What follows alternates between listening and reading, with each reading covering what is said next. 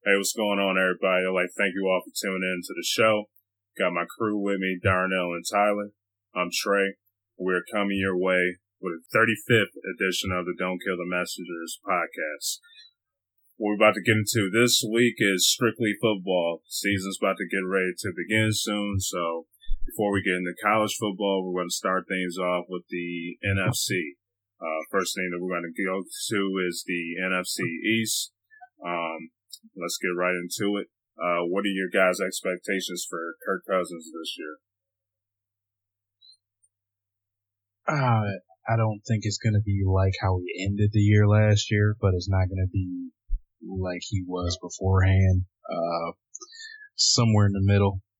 Uh, he's, he's taking the risk on himself playing, uh, with, uh, on a, on his one year deal since he got franchised by Washington. So he, he has a lot to prove. Uh, things are falling into place for them to possibly win the division again. Uh, but, uh, I think he'll have just, you know, an okay year where he'll settle in showing he's maybe a top 15 quarterback. Okay. Yeah, you, you know, I think that's, that's a pretty solid est- estimation there. You know, I think just like you said, he's not gonna, you know, be, you know, 300 plus yards and two touchdowns every week. That's just not who he is. He's more of a game manager, throw a touchdown, 250, 60 yards. But the thing about Kirk Cousins is once he got comfortable last year, he didn't turn the ball over, and that's what made him super successful. And I think we're gonna see not necessarily a mid-season form Kirk Cousins, but we're going to see a better Kirk Cousins than we saw to the start of the season last year. We're going to see a more, you know, mature Kirk Cousins, a more NFL type Kirk Cousins. Uh, just like you said, I think things are shaping up for them to potentially repeat as champions in that division.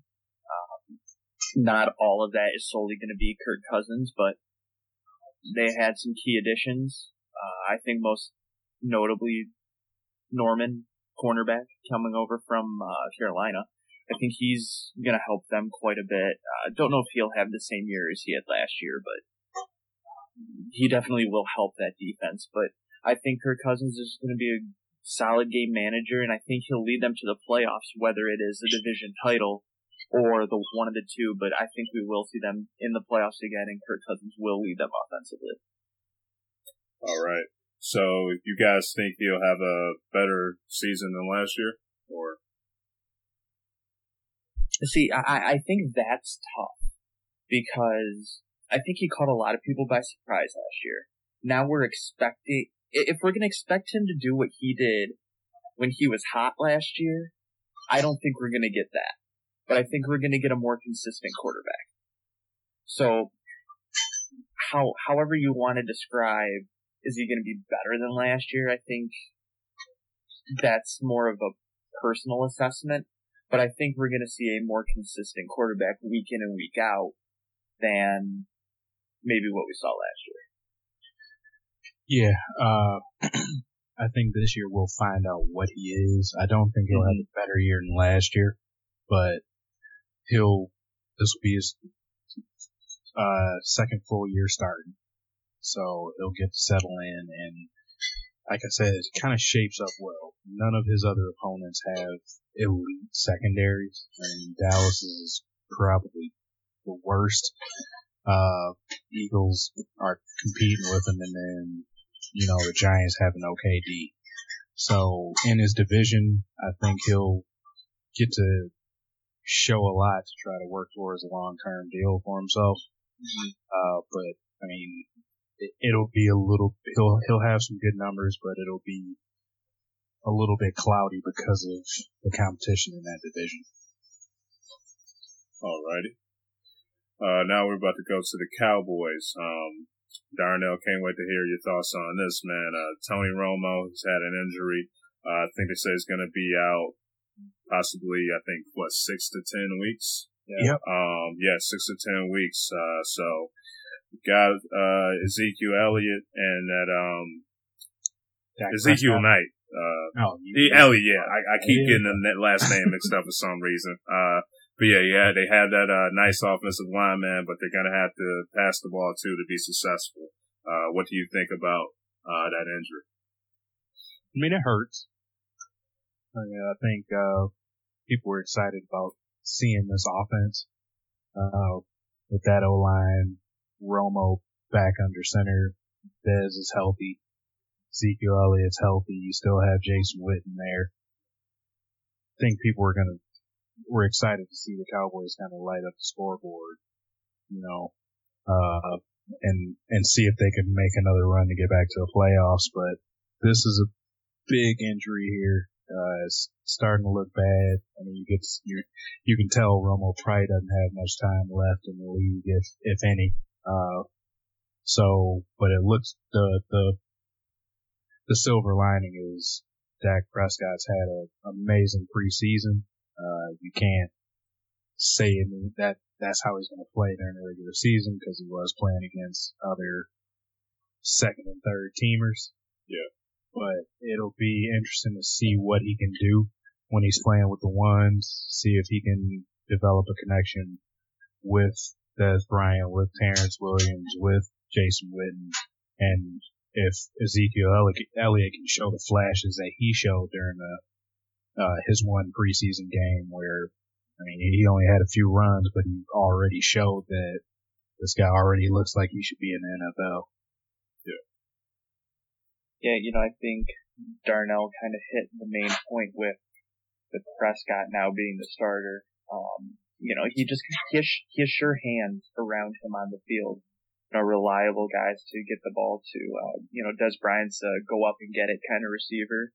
Jason Witten's a nice guy to throw it to for six, seven yards and let him do the rest. So I mean, it'll be interesting to see what Ezekiel Elliott can give him, both running and catching the ball. I'm sure he's going to be able to get both types of production out of him and get good production from both as well. Uh, but in terms of Tony Romo, I think it went from Dallas getting into the playoffs to Dallas missing the playoffs. Um, I think that losing Tony Romo for potentially the first, I don't know, anywhere between five and nine weeks of the season um, is the difference between three or four wins or three or four losses. So Tony, Tony Romo's just the veteran quarterback that knows how to play and typically gets the job done, especially in the regular season. But uh, you know, I think this is going to be a good opportunity for Dak Prescott because when you're drafted as a quarterback, you're most likely seen as the future of the franchise. And if he's going to be the future, now's going to be a good time to show Jerry Jones what he's got. I mean, better now than never. And if he's really good through the first few weeks of the season, I wouldn't be surprised if they just leave him as the starter and potentially part ways with Romo. Yeah, that's definitely a possibility. I mean, if he were to catch fire and keep that offense living up to what you thought it might be with Romo, if he can get a connection with the receivers, they're like I said, I don't I don't think their division is what the NFC East has been over years, where it's been a meat grinder. Uh, they're it's not as strong as it used to be. So the other teams are all beatable, and I think they they pair up with the NFC North this year. So a couple weak teams there to play. You know, you got the Lions on the schedule. You got uh, you got the Vikings on the schedule. So some winnable games. They they play the Browns. So schedule shapes up where even with Dak, Dak Prescott, if he can just be okay uh, for a rookie, they could still win between eight, ten games. I think. Mm-hmm. Just uh, real quick to give you guys uh, look at their schedule. Um, while with the potential games that uh, Romo could miss, they're going to start the season off against the Giants. Then they go against the Redskins. They have the Bears after that. Then the 49ers. Uh, then the Bengals, and then the Packers. Those would be the uh, six weeks if he were the um, six games he could possibly miss. Yeah. Then they would have a bye week, and then the Eagles and Browns. Uh, that that's within the time frame uh, Romo could be out. So Yeah, Um, and I mean, looking at looking at that, I I only see like two automatic losses. Mm-hmm. It, and That's you see those being the Packers and the Bengals? Yes. Yes. I think they could still be any of the the first four teams that they play. Mm-hmm. Yeah, a- and I think unfortunately for Tony Romo, it's kind of a what's next story. Mm-hmm. Like it's almost like we're waiting for him to get hurt. It's like Hmm. we're waiting for him to slip on a patch of ice outside of a stadium and he's hurt. seems like it. Uh, um, now with just this um with this Dallas um injury situation with Romo, uh, is it you guys think it's sealed that the Redskins should win it or what? The conference? It's theirs to win, I think. Uh, I mean, I guess the Giants will be a dark horse there now as well. You, you still have Eli Manning and uh, OBJ connecting. I just don't know if their defense is what it used to be to uh, supplement that. yeah, Yeah, you know, I think the Giants have the best offense. Um, they don't have the most weapons, but they have the best offense, which is kind of weird to say. I think Odell Beckham Jr. just kind of already levels them above everybody else, considering the current circumstances. If Tony Romo was in, I would say Dallas was the best offense. It's just all about current current circumstance, and I think it in the NFC. I think this is going to be the closest playoff race. I think there's going to be three teams right there with the Giants, Cowboys, and Redskins. Who is going to win that?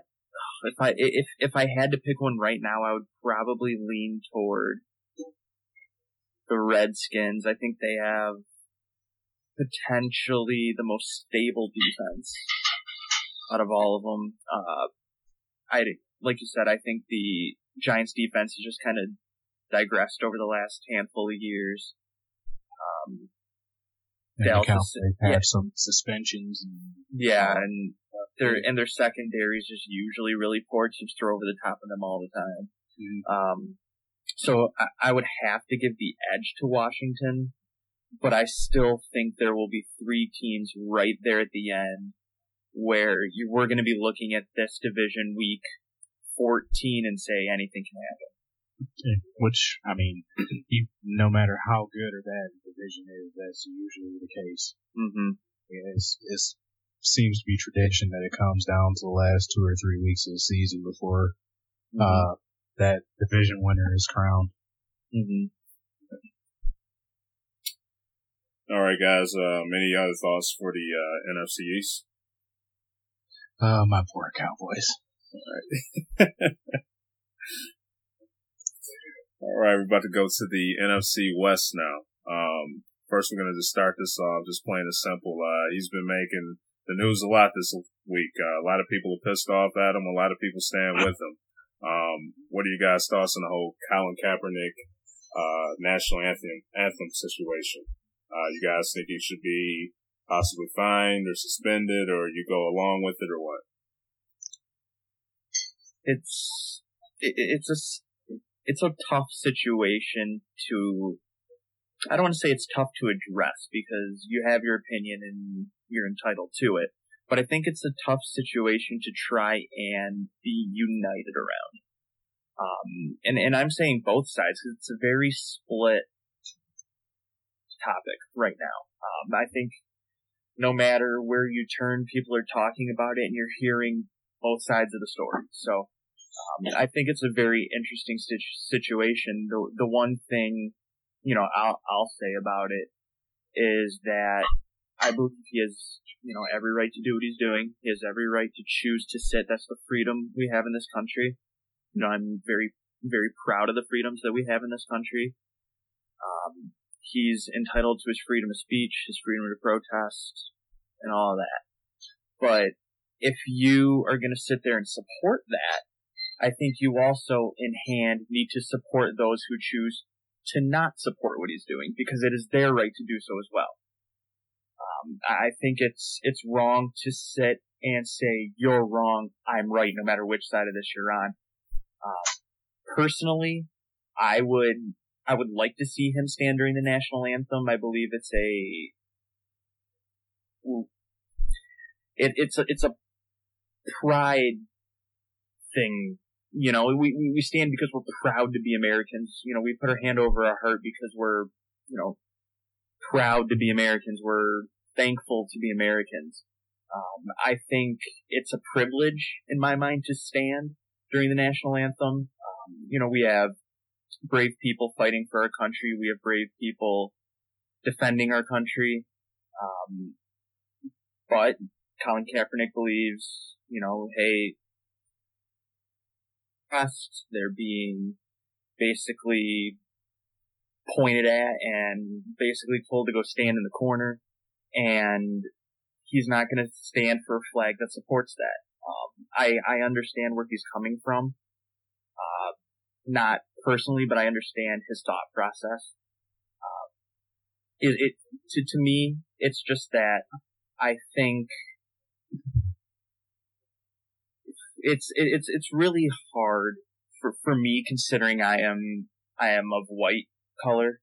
So I don't necessarily understand everything that he has maybe gone through in his life, but I, I would just be really curious to know why throughout his six year NFL career, he is realizing this now. Like I understand this whole topic of whether it's Black Lives Matter, police brutality, um, has become more, probably more prevalent in the past 12 months than it probably has in the last 10 years but I would still be curious to know in his mind why now seems to be the correct time to try and address this by sitting.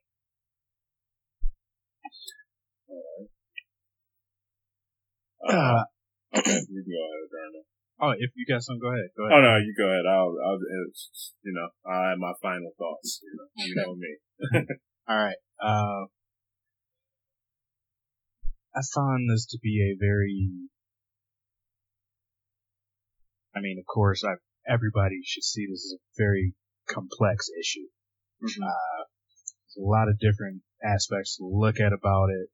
Uh, it's, it's brought up a range of emotions in different people, but I've also found it to be a very interesting, like, mini little social mm-hmm. experiment. Uh, I've learned a lot of history from this.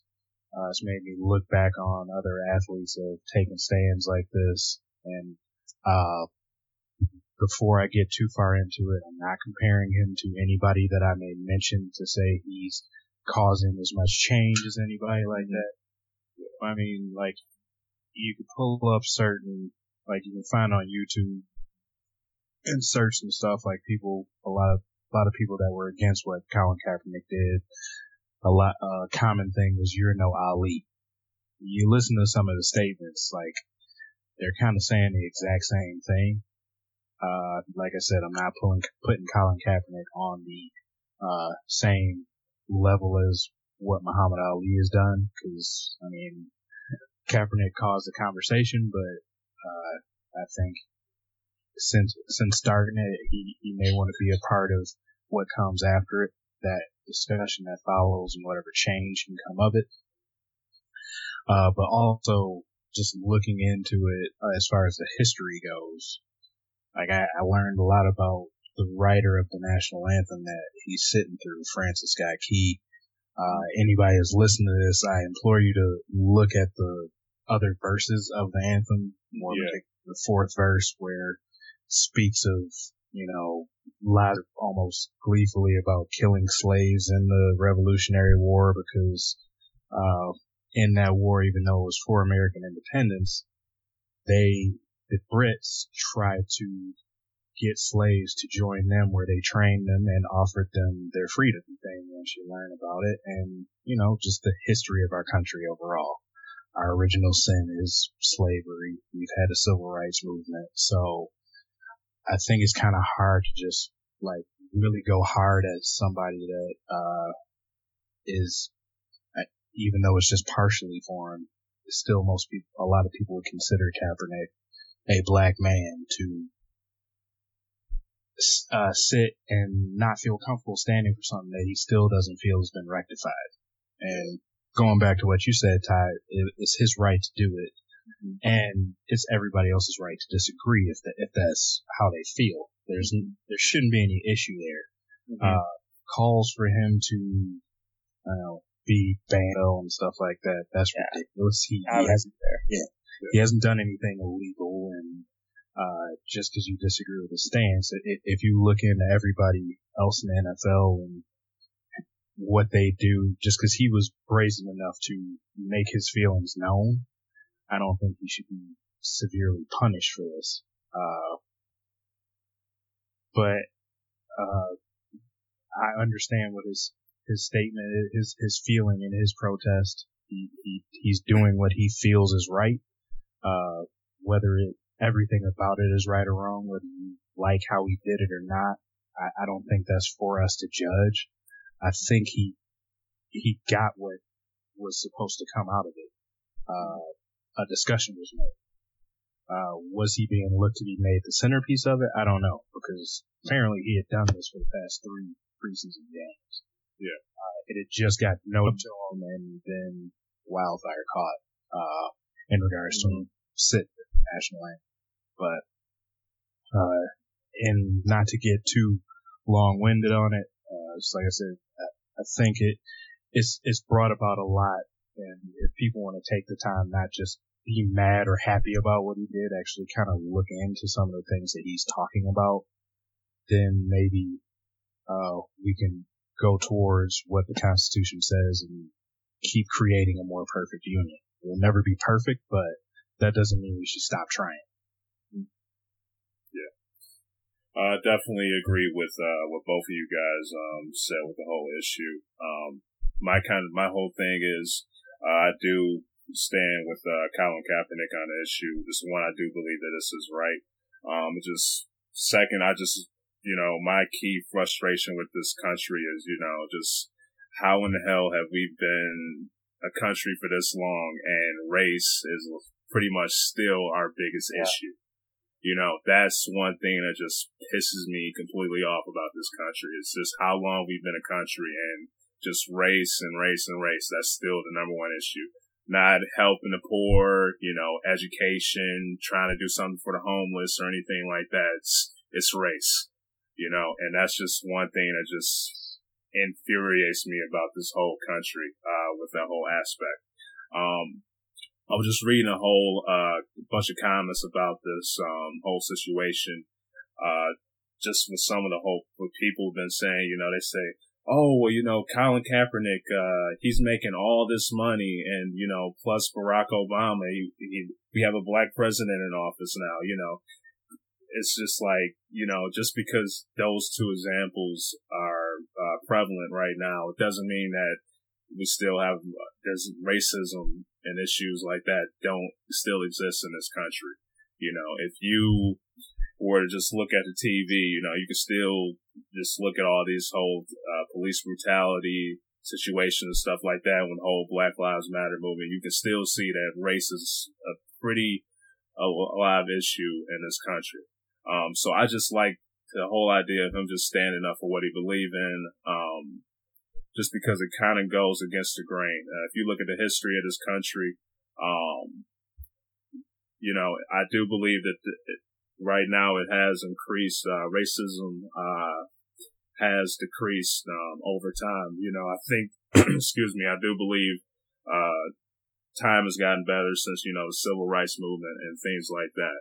Um, but just him standing up, uh, while sitting down for the national anthem, I think that kind of goes against the grain. If you look at the history of this country, uh, in order for us to seek improvement, there have been people that went against the grain. You know, Muhammad Ali's, the Malcolm X's, uh, you know, Jim Brown's, Kareem Abdul-Jabbar. You know, these are just some of the people that went against uh, what society thought was uh, right, and you know, and they and their works ended up helping us improve as a nation. You know, I'm not comparing them to these guys. I'm not saying he's the next Malcolm X or anything like that. But I do think, you know, just him sitting down, it has gives people a time to discuss. Okay, hey, you know, okay, what is wrong going on? What's this whole you know police brutality stuff that he's talking about and things like that? It helps add things to the discussion. So uh, that's one of the key reasons I just do believe uh, that I thought it was a good thing for him to do. Just just him just doing that, you know, we're sitting down talking about it right now on the show. I just think that give people an opportunity to talk about and get better informed on the issue and things like that. Uh, because I, you know, like I said, man, racism for us to be a country for this long and still have racism as its number one issue, that's, uh, pretty upsetting to say the least. Mm-hmm. Yeah. yeah. Uh, go oh, go ahead. Oh, okay. Uh, j- just, just a couple, couple things here. Um, one, kind of a side note to all of this. Um, I can't remember if it's tonight or tomorrow night, but the 49ers play San Diego, and San Diego has made it military night. Oh. Did you guys hear this? Wow. So they made it military night. They're gonna bring one of those jumbo flags out onto the field, and military's gonna be holding it all the way around. So it could be a very interesting night for Colin Kaepernick. That's all I'm gonna say there. But yeah. um, secondly, all a lot of the other talk that has come with this has been, what are the 49ers going to do with Colin Kaepernick? Are they going to keep him on the roster? Are they even going to start him? Are they going to make him the backup, or are they going to release him? Because let's be honest, he hasn't been really anything since the Super Bowl season. Mm-hmm. Uh, he hasn't even looked good in the preseason. Like, let's be real, he looks bad. He just yeah. doesn't isn't playing well. Um, I think one thing people may potentially need to get over pretty quick is that if they, they release him, it's still probably a football decision. I mean, it, it puts the 49ers in a very scary spot. They're either going to be seen as the racist team or they're going to be the team that has a terrible quarterback on their roster. Like, it's almost a no-win for San Francisco right now, unless Colin Kaepernick turns it around on the field. Yeah. Would you guys agree there? Yeah. I, I, I think people that get mad at them if they were to trade or release him, they're just looking for an axe to grind there if they're trying to say they did it for any reason other than his play. I mean, any, anybody that watches football knows it. You can see just there's been a decline in Colin Kaepernick uh, he, he's being outplayed by Blaine Gabbert. Uh, and I mean, that's, that's all you got to say there on that. Uh, but I mean, so uh, you're going to have some extremists on both sides, like with every issue. Uh, yeah. so say you got, you got people burning his jersey for doing something that's like that the military fought for him to have the right to do. Yeah. Uh, it was, it's a peaceful style of protest. Uh, he, even after speaking about it, he says he has full respect for the military and all of that. He's not meaning it as a slight to anybody like that. He gave the issues he was taking his seat for.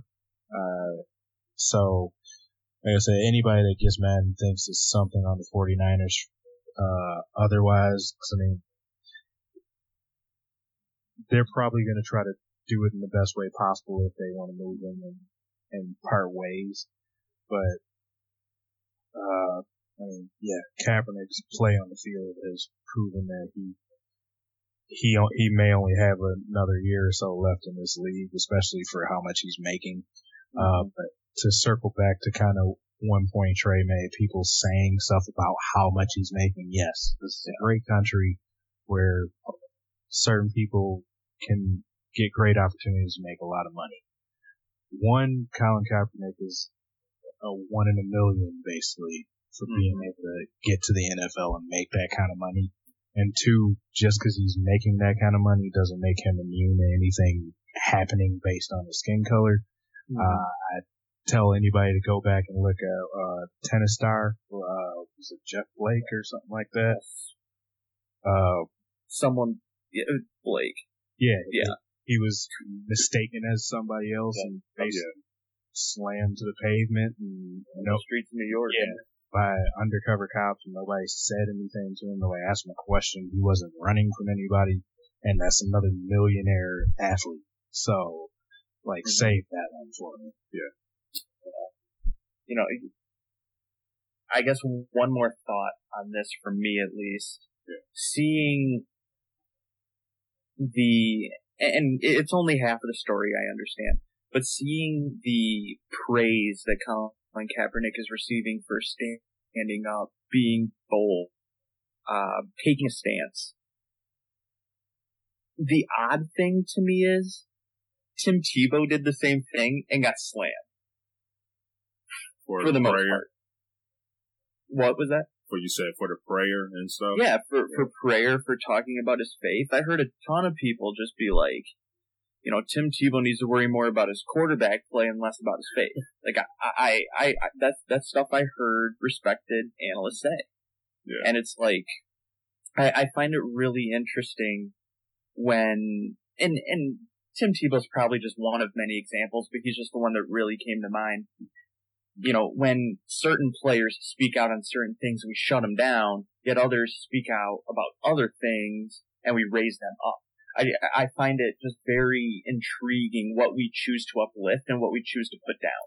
Yeah. Um, now I, I'm, I'm not saying this doesn't deserve the attention it's getting, you know, it, it is getting a lot of attention, but, um, you know, I think it's something that, you know, does need to be addressed, does need to be talked about. But like I said, I, I find it interesting, some of the things that get raised and some things that get put down. It's just kind of an anomaly, kind of like wondering what the formula is for what gets the notoriety and what doesn't. It's just kind of interesting to me. Yeah. Well, I mean, they they both were national issues. They both were talked about a lot. Mm-hmm. I think they were both polarizing issues. I mean, mm-hmm. like it it kind of is like I see a a dozen of one things and twelve of the other. Yeah. for every person that was down in Tim Tebow. There were there were also people saying, "Hey, he, he's showing his faith. We should be okay with that. We're and I agree. We have freedom of religion." And you know, for everybody that's saying Colin Kaepernick's taking a stand, there are people saying, uh, "You're spitting on the flag, and you're not. Mm. This is a country that allows you to do this, that, and the other." But it's like, okay, so like everybody just needs to look at the root of both of these. Yeah. Tebow has a right to yeah. pray after a touchdown. Kaepernick mm-hmm. has the right to sit there and anthem. Like, if you don't like yeah. it, that's fine. And yeah. you have the right to say you don't like it or, or do like it. But mm-hmm. let's just be respectful and have the conversation, basically.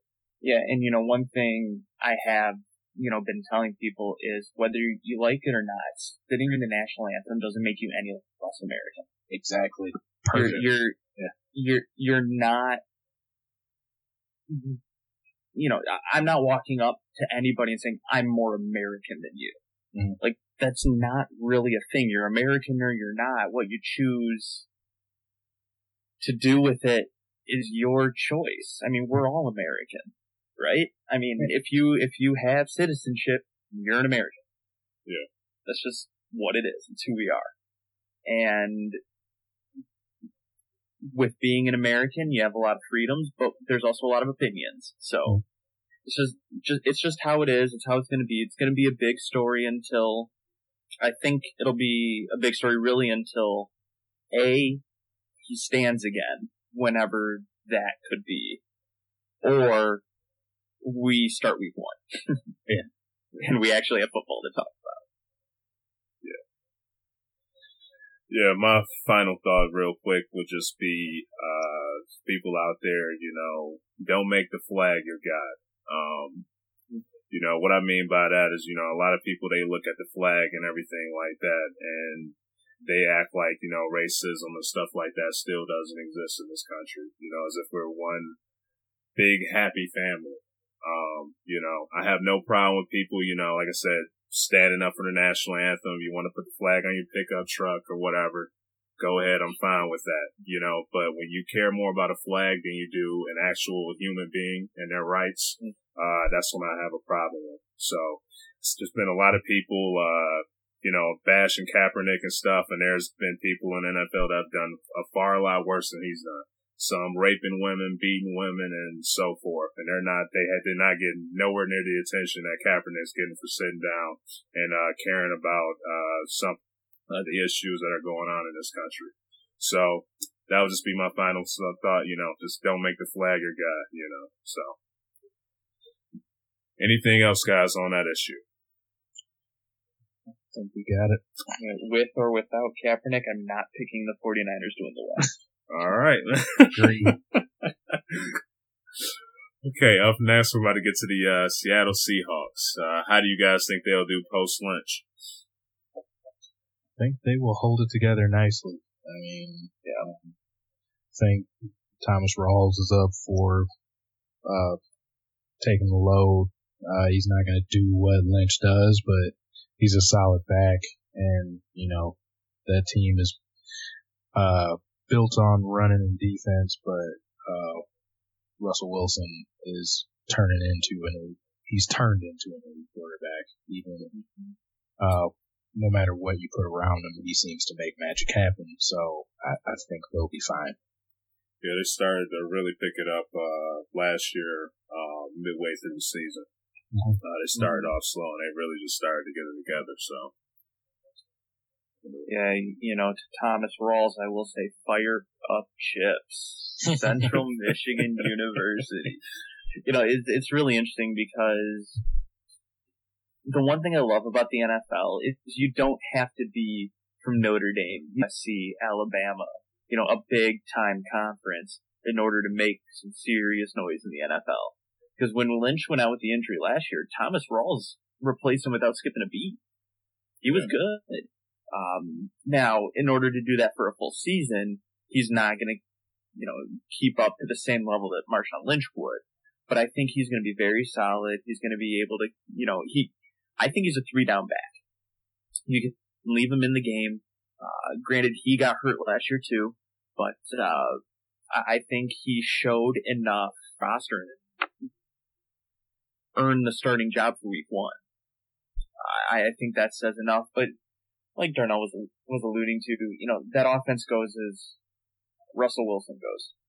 Yeah. Um, you know, he, I, I still think he needs to f- kind of figure out throwing the ball a little bit. I mean, they got Doug Baldwin, uh, who really turned it on in the second half of the season, was their clear cut number one by that point. Um, it'll be interesting to see what happens with Jimmy Graham though, coming off an injury. Uh, his status is still kind of questionable. They're saying he should be ready for week one, but who really knows? Um, so I think throwing the ball still going to be their weak spot. Um, it's still going to kind of be their Achilles heel, you know, if they start getting into a lot of third and longs, but their offense is good enough. I don't see that happening. Uh, Wilson keeps a lot of plays open with his feet. That defense is, you know, a top two or three defense in the league. Usually is. So I'm not worried about them one bit. You Pete Carroll knows what he's doing. He's a good, good football coach. Has been just about everywhere he was. Um, so I'm not worried about Seattle at all post match. Now, do you guys think the Cardinals will repeat as divisional champs, or do you think somebody will overtake them this year? I do not. You don't think they will? So you, no. you think Seattle will beat them? I think Seattle comes back and takes the division back. Yeah, you know, I think that's I I think that's to really come to the health of Carson Palmer. Carson Palmer is getting a little older now. Uh, last year, I think he had, and he did not have a normal year last year. I think we can all say he overproduced. Um, I think if you think he did not overproduce, you might be off your rocker a little bit. Um, I, I think we will see him kind of come back to earth a little bit. Larry Fitzgerald's not going to have the year he had last year either. They have a lot of promise though in Michael Floyd, John Brown, David Johnson, that defense. They, they have a lot of promise there to potentially repeat. Uh, I think, like Darnell said, Seattle's very hungry to do so. Uh, they're hungry to take that division back, get to another Super Bowl. Uh, I think they have all the pieces to do it as well.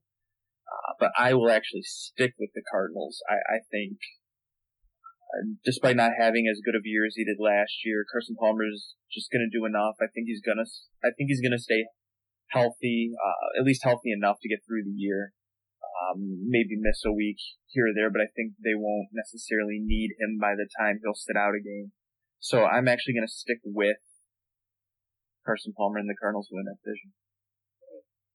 Either way, it's going to be a good one. Um, you know, I just think it all relies just on Seattle. If they start off slow, um, like they did last year, I have it to, uh, going to the Cardinals. But if they can start the season off, you know, going full steam, uh, I think they can pull it off. It just, it just all depends on if Russell Wilson can get those guys, uh, ready to go out there and compete and everything because defense is going to be uh, still spectacular. You know, just you know, those guys just start the season off going full steam. Mm-hmm. Way to ride the fence between two teams. Yeah. Hey. Host. Hey man, the two good teams, man. Like I say, either one, man. I just whatever happens, happens, man. You have four potential you know, picks, and you can't. I, I, you know, I, I'll go 49ers then, man. How about that? right. Carlos Hyde lead the way. Oh man. The team that has people retire at the age of 24. Yeah.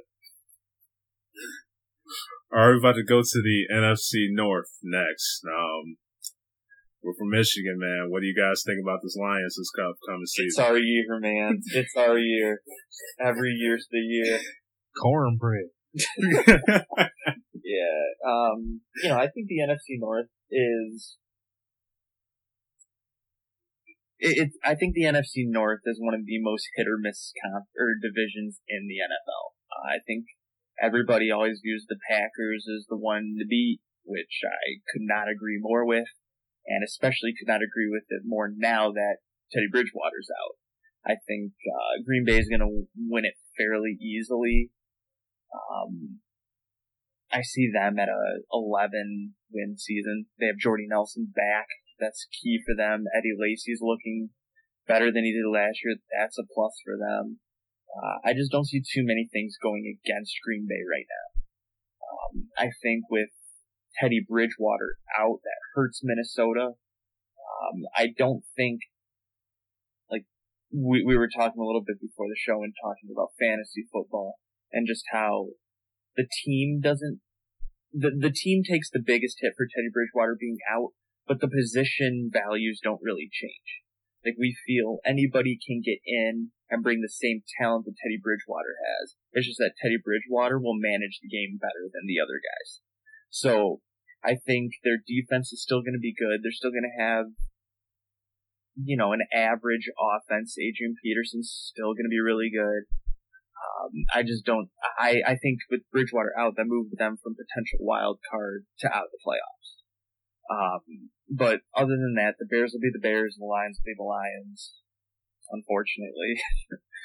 but I, I think, you know, the Packers are kind of the clear cut here. Yeah, uh, and Trey, as far as the Lions go specifically, they're not going to be good. Uh, I think they've shown that through the preseason. I know you can't usually go fully off pre- preseason, but it's just this is not a team that I think is going to do much. I think their ceiling's probably about five wins. Mm. See, I, I, I think they'd be higher than that though. Go ahead. They're, they're going to have to prove me wrong. I just, like, I mean, I've talked about it before. I'm not the highest on Stafford. Uh, yeah, I was about to get to him real quick. You know, he doesn't, he can't put, throw dangerous passes to, uh, Calvin anymore, man. He's gone. So what do you think his production will be like this year? I mean, he still might fill up some stat sheets, but I think a lot of that's going to be because they're playing from behind. So, like, he'll still be a great fantasy quarterback uh, if you're in a fantasy football league. His numbers will come from garbage time. That's that's what I'm thinking. Uh, okay. Uh, like they'll they'll have an average defense, but I think they're going to be on the field a lot because early the Lions I, I'm still not sure they're going to be able to run the ball effectively. Uh, Ameer Abdullah will have to make some big strides, and uh, Theo Riddick, who is overall their probably most productive back, he's basically a receiver for him. Mm-hmm. Uh, and then, I mean, Stafford has some, he still has two decent weapons on the outside with the pick up of Mar- Marvin Jones and Golden Tate's still there. Uh, Ebron is athletic, but you can't depend on him to catch the ball. Mm-hmm. So I guess I'm just left there, especially if I don't feel that the quarterback is the most precise and I don't think he reads defense as well, uh, which is why I feel like he s- stared at Calvin a lot. Mm-hmm. So, um, I, I think, uh, he works best when the game speeds up, which will be a lot of comeback type, uh, plays that he'll have to make. So Stafford will still throw for a lot of yards. They'll have a lot of touchdowns, but I just don't see a lot of wins coming out for the Lions. Yeah, I agree with a lot of what you're saying. I, I just think their ceiling could be a little bit higher. Um, I think their ceiling's more seven or eight wins. Um, and, and I think the only reason I say that is because I, I think the subtraction of Calvin Johnson it doesn't appear to help Matthew Stafford, but I think it does. And the only reason I say that is I think he got tunnel vision too much with Calvin Johnson on the field. I yeah. think he wasn't able to, you know, go to a second, possibly third option on a play because he knows what kind of faith Calvin Johnson has with the ball. You know, how many times do we see Calvin Johnson get thrown to in triple or quadruple coverage and make a catch? Like, mm-hmm. it, it was unbelievable but I, I think this will allow him to kind of ease up, see the field, make some smarter decisions offensively. Um, if if he gets tunnel vision with Golden Tate, or if he finds something with Marvin Jones downfield and gets tunnel vision there, then yes, I think their ceiling is five wins. But I'm I'm gonna assume that they're gonna be able, or that Stafford's gonna be able to lose the tunnel vision, see the field a little more clearly, um, I, I do agree. I don't think he reads defenses the best. I don't think he is the most accurate passer, but I think they're to kind of throw in some new schemes, be able to really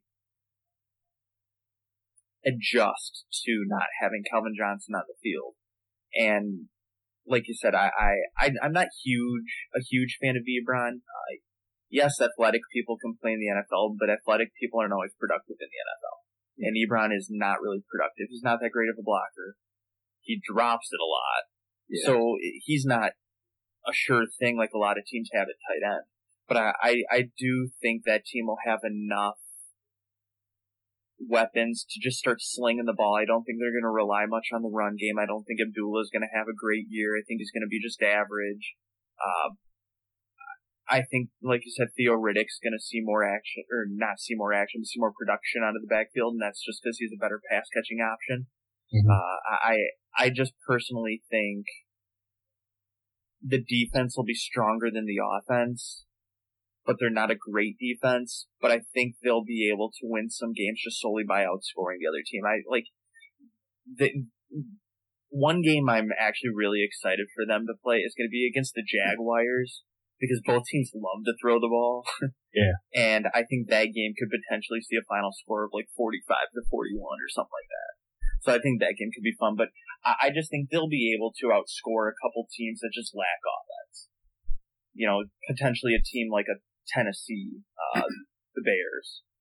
Uh, you know, j- just some of their lower end games, I think they'll be able to win, and I, I think they may even be able to squeak you know, one win out against, uh, you know, like I think they could potentially win week one against the Colts, depending which Lions team shows up. And but but then again, that's the story with the Lions. It's either same old Lions or they look like a team that can win the Super Bowl. Yeah. So what you're saying is for the offense and Cooter you trust. Um. Sure. I mean, I I don't think it's Cooter I trust in. I think it's just going to be Matthew Stafford developing into an actual an actual quarterback that doesn't have vision. I mean, I, I, for your sake, I hope. But how many weeks? He's been, he's been no, in you're, the league right. for a while, while now. And and you're right, and that's why I'm hoping he actually looks like a veteran quarterback that knows how to check down on a play. Mm-hmm. I'm hoping. Just real quick, what are you guys more uh, anxious to see? Uh, the Lions this year or Calvin on Dancing with the Stars? Calvin on Dancing with the Stars because we'll probably see some better moves than he had in the NFL. oh man! He, had, but he had some good ones in the NFL. I'll give him that. I've never seen an episode of that show, so uh, I'm gonna stick with Lions football, even if it's bad. All right. Now, just to make sure, uh, you guys got the Packers. Uh, oh yeah. Okay. Oh yeah. So no need to question that. Uh, we'll go to the South. Uh, we'll talk about the Panthers real quick. Uh, how do you guys think they will do, uh, this year since they don't got the beast Norman holding it down on defense? I mean, I think they still have a clear path to win the division, just I mean, uh, not going to be a ton, uh, that's going to be fighting them. Uh, if, if the Falcons are anything like they were last year when they just fell off a cliff, that's not going to be much. The Saints will have a historically bad defense again.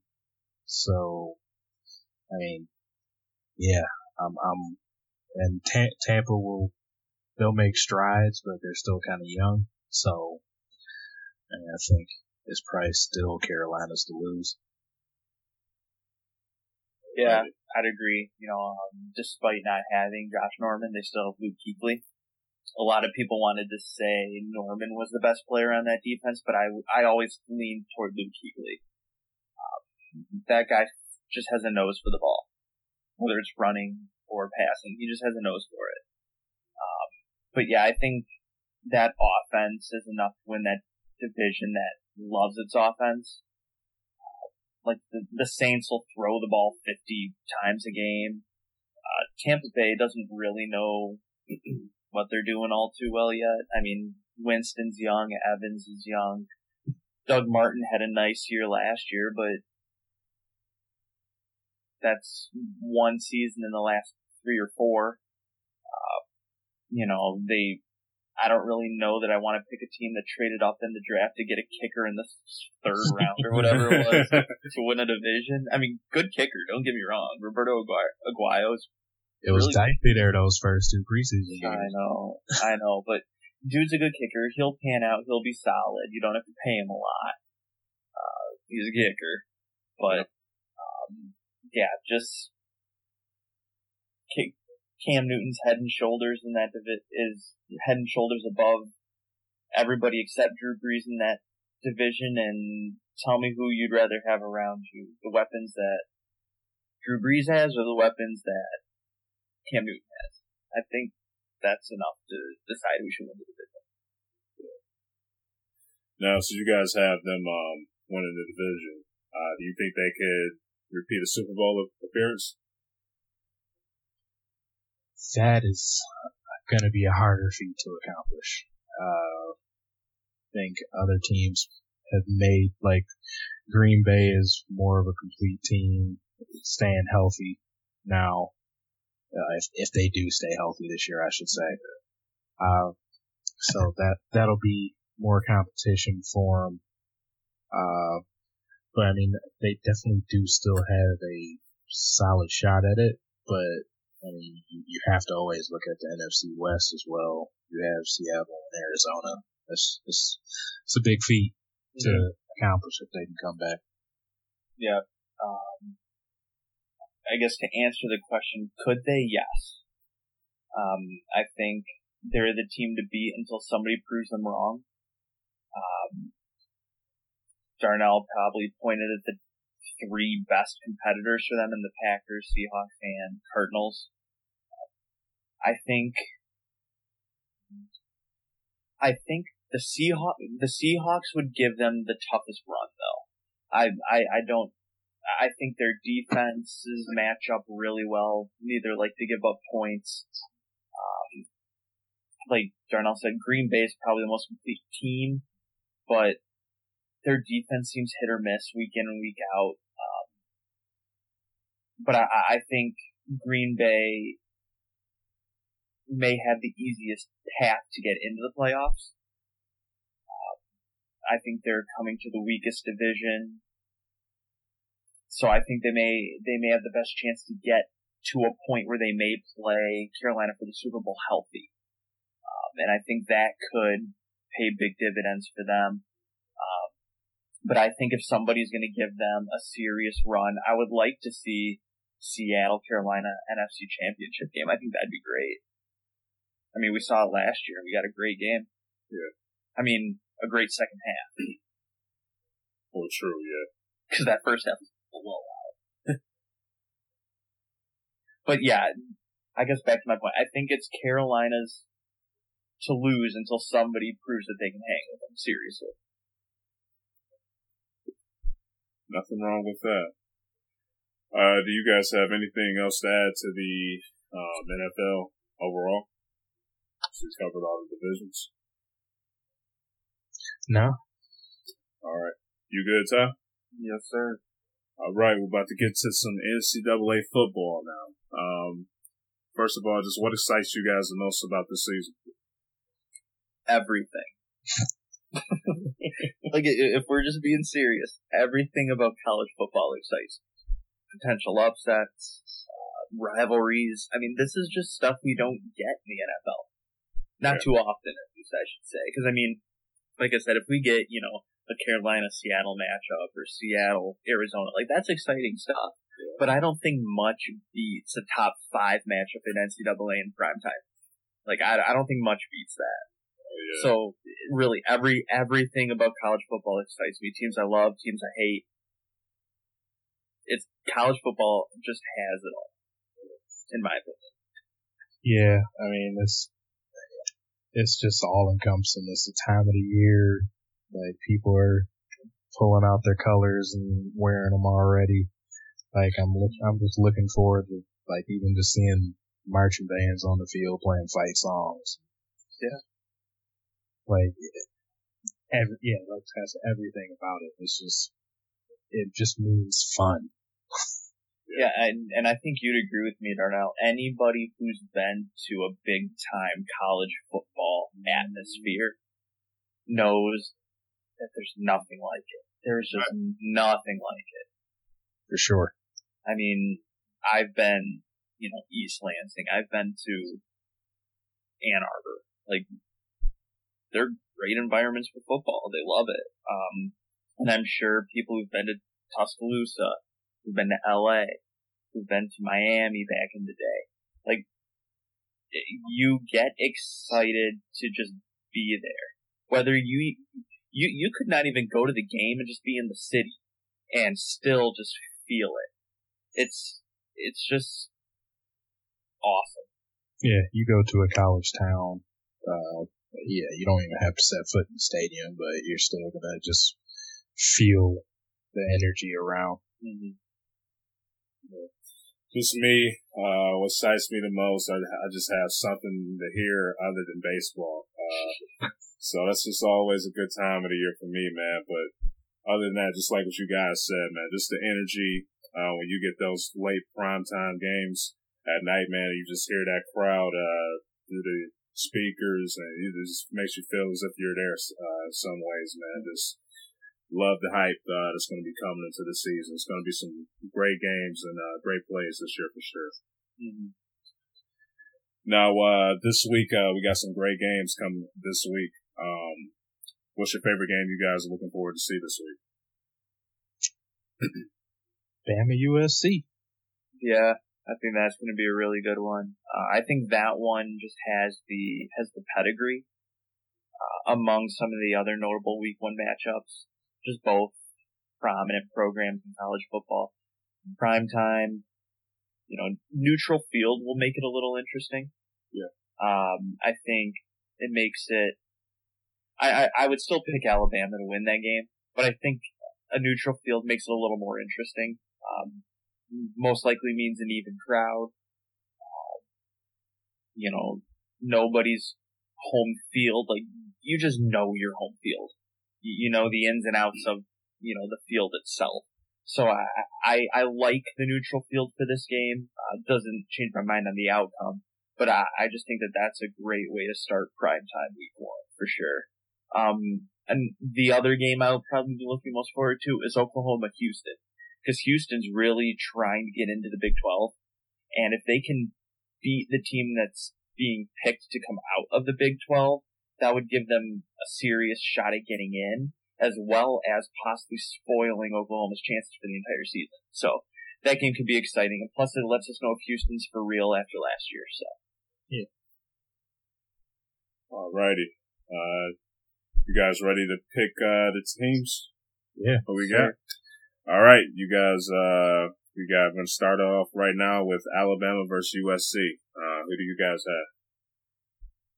I think it'll be close early, but I just I still don't feel like USC has built up enough enough depth to earn the rankings that they get. Uh, so I'm gonna take Alabama, to pull that one out late, uh, but going away some like 31-24.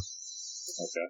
Just to let you know, this game, uh, Alabama has an 11 and a half, uh, point spread.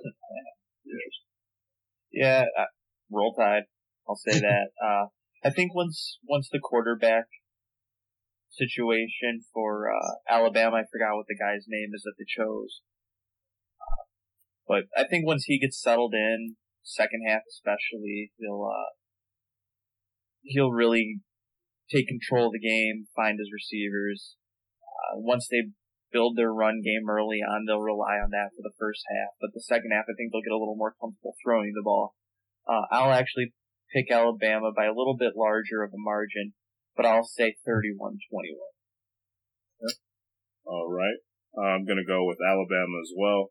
Uh, I'm just going to be looking at their quarterback to see how he's going to do in this game overall. Like I said, I'm not expecting him to do great, you know, put up like Heisman numbers anything this year, but I just want to see how he's going to be able to manage the clock, um, especially this game. Uh, USC, they're going to be coming, uh, into town. They're going to be playing, um, against their old coach. So I want to see what they're, uh, how hyped they're going to be to play against, uh, Lane Kiffin. Um, see what that defense can do, uh, to some of the great offensive, uh, plays they can put out there for Alabama. So it's going to be an interesting game. I do have, uh, Alabama winning this one, um, have them winning 31 to 20. So that's 31 is that magic number for Alabama, huh? Yeah, I guess so. now, up next we have Georgia versus UNC. Um, Georgia, I believe they are ranked, yep, 18 and UNC is ranked number 22. Um, Georgia has a two and a half point, uh, spread for this game. So, who do you guys have? Start on this one, T. Yeah, um, I'm gonna go with Georgia. Uh, they received a pretty nice recruiting class under first year coach Kirby Smart. Uh, Kirby Smart, coming from the winning program of Alabama, knows what it takes to win, knows a winning culture. Uh, I think being in USC country, or USC SEC country, just gives you an upper edge recruiting wise. Uh, I think they have just better experienced players all the way around the field. So I'm gonna pick Georgia. What'd you say the spread was, Trey? Uh, Georgia, they have a 2.5. Um, Two point five. Yeah. Yeah, you know, so I'll pick Georgia. Um, I'll pick them to cover the spread. Uh, I will take them twenty-eight to twenty-one. all right. Yeah, I mean this is this is a hard one here, because UNC might have a little bit more coming back. Uh, there's some transition going on in Georgia, of course, newer coach. Uh, but I think I'm just gonna have to go with the influx of talent and just go with Georgia again as well. Go uh, Georgia 24 20. Alrighty. I'm gonna go with Georgia as well. Um, I just like their coach. Coach that they brought in, I think is a defensive genius. I think he's gonna be able to help those guys defensively for sure. Um, I think they're gonna go out there just, uh, ready and be in, uh, SEC football. I love it. So I'm going with the SEC over this one. Got them, I got Georgia winning 20 to 14. Yeah, the I I I also think another big edge for them is the fact that North Carolina doesn't have Marquise Williams anymore. Yeah. Yeah. Like he he was kind of it. But I, I think the only reason I'm picking it close is because it's week one. Both both teams will still try and find Yeah, what they're made of. Feel the same. If, it- if it were mid-season, I'd probably pick Georgia by at least two touchdowns. Alrighty. And up next we have Oklahoma and Houston. Um, real quick, okay, it's right here. Oklahoma, they have an 11.5 uh, lead for the spread against uh, Houston. Oklahoma's ranked three. Houston's ranked number 15. It's a Big spread. Uh, wow. Uh, I got Oklahoma winning that one. Uh, I think it's gonna be, I, I- I think Houston's not gonna be just getting rolled over by them. I mean, Oklahoma, yes, they're college playoff, uh, favorite and they should win this game, but Houston has had and probably continue will have a potent offense. So I'm gonna go with that backdoor cover uh, in the fourth, and Oklahoma wins 35 to 30. Alrighty. Boomer Sooner is going to be my pick there. So Oklahoma. Um, I, I just think they're too hungry to get in the playoff again to let Houston ruin it week one. Uh, Baker Mayfield, I think, is going to be able to have his way on that Houston defense. I think Houston's offense is going to have its way a little bit with Oklahoma's defense. I think this is going to be a very fun game. Yeah, I think this Uh, is going to be, yeah. Well, you I know, think it's go going to be a shootout. Yeah. Yeah. I think it's going to be a shootout. Um, I mean, I think we're going to see defenses make some big plays, mainly because they'll need to. but uh, I'm I'm going to pick Oklahoma 38 to 35 in a close one. All right. Alrighty. I feel the same way with Utah. I think this is going to be a shootout as well. Uh, I think this is going to be a very uh, entertaining game to watch, especially if you love offense. I do have Oklahoma winning this one as well. I have them winning 42 to 38. And and I'm going to say I think it's going to be kind of like the national championship game last year, where the majority of the points come in the second half. I think I think it's going to be a slow start, but I think it, it turns up after halftime. Alrighty. And last but not least for our pick'em, we have Ole Miss versus Florida State. Uh, Florida State, they have a four point lead for the spread. Uh, they're going to be ranked number four, and Ole Miss is going to be ranked number 11. What do you guys got? Considering I'm Go ahead. Consider, considering I'm picking Florida State to win the ACC, I feel like I have to pick them to win this game. so It's I- early, man. I mean, the, True. Rather, rather I- lose early than lose Now, late. I've I have always said that I have always said it doesn't matter who you lose to, it matters when you lose. Yeah. So if you lose early in the season, you can make up for it. Yeah. But I, I think Dal- Dalvin Cook's gonna run and run and keep running. Uh, I think they're really gonna try and work him week one, let the passing game just kind of come to them because they know they have the luxury to run the ball. Um, I don't see this game being very high scoring as both teams usually put some pretty pretty good defenses out on the field. But I still think we're gonna see a lot of offense kind of between the red zones. Um, I'm gonna pick Florida State to win this game. Twenty-seven. 21. Yeah, I'm going with Florida State too. I just, uh, Ole Miss will do their best to stay in it. Uh, their offense will, will try to rise up through the game, but just late, I don't think they'll have the defense to, uh, keep Florida State off the scoreboard. So going FSU, uh, 31-21. Alrighty. Uh, me, I'm going to go with Ole Miss on this one. Uh, Yeah, I love. I'm, I'm going to go with the SEC, man. They uh, stepped it up against Bama last year. They got a win against the champs. I think this year, just uh, coming into, I think they're just going to be more fired up than FSU um, coming into the season. So I just think they're going to start this game off strong and uh, just be able to just pull it off and get the win. So I have Ole Miss. I have them winning 24 to 13. Ooh. Only, ooh, that's Wow. interesting. Yeah. You know, the one thing I think that's really going to hurt Ole Miss is they don't have La- Laquan Treadwell to throw the ball up to. True. I think that's going to hurt them a little bit, but I no do Rob Deacon, Deek Che either. Yeah. But I, I will say Chad Kelly the player. He can play. Yeah. He he gets it out there. So I I bet he'll have a pretty good year. Um, I I'm still sticking with Florida State, but I think Ole Miss can have a pretty good year.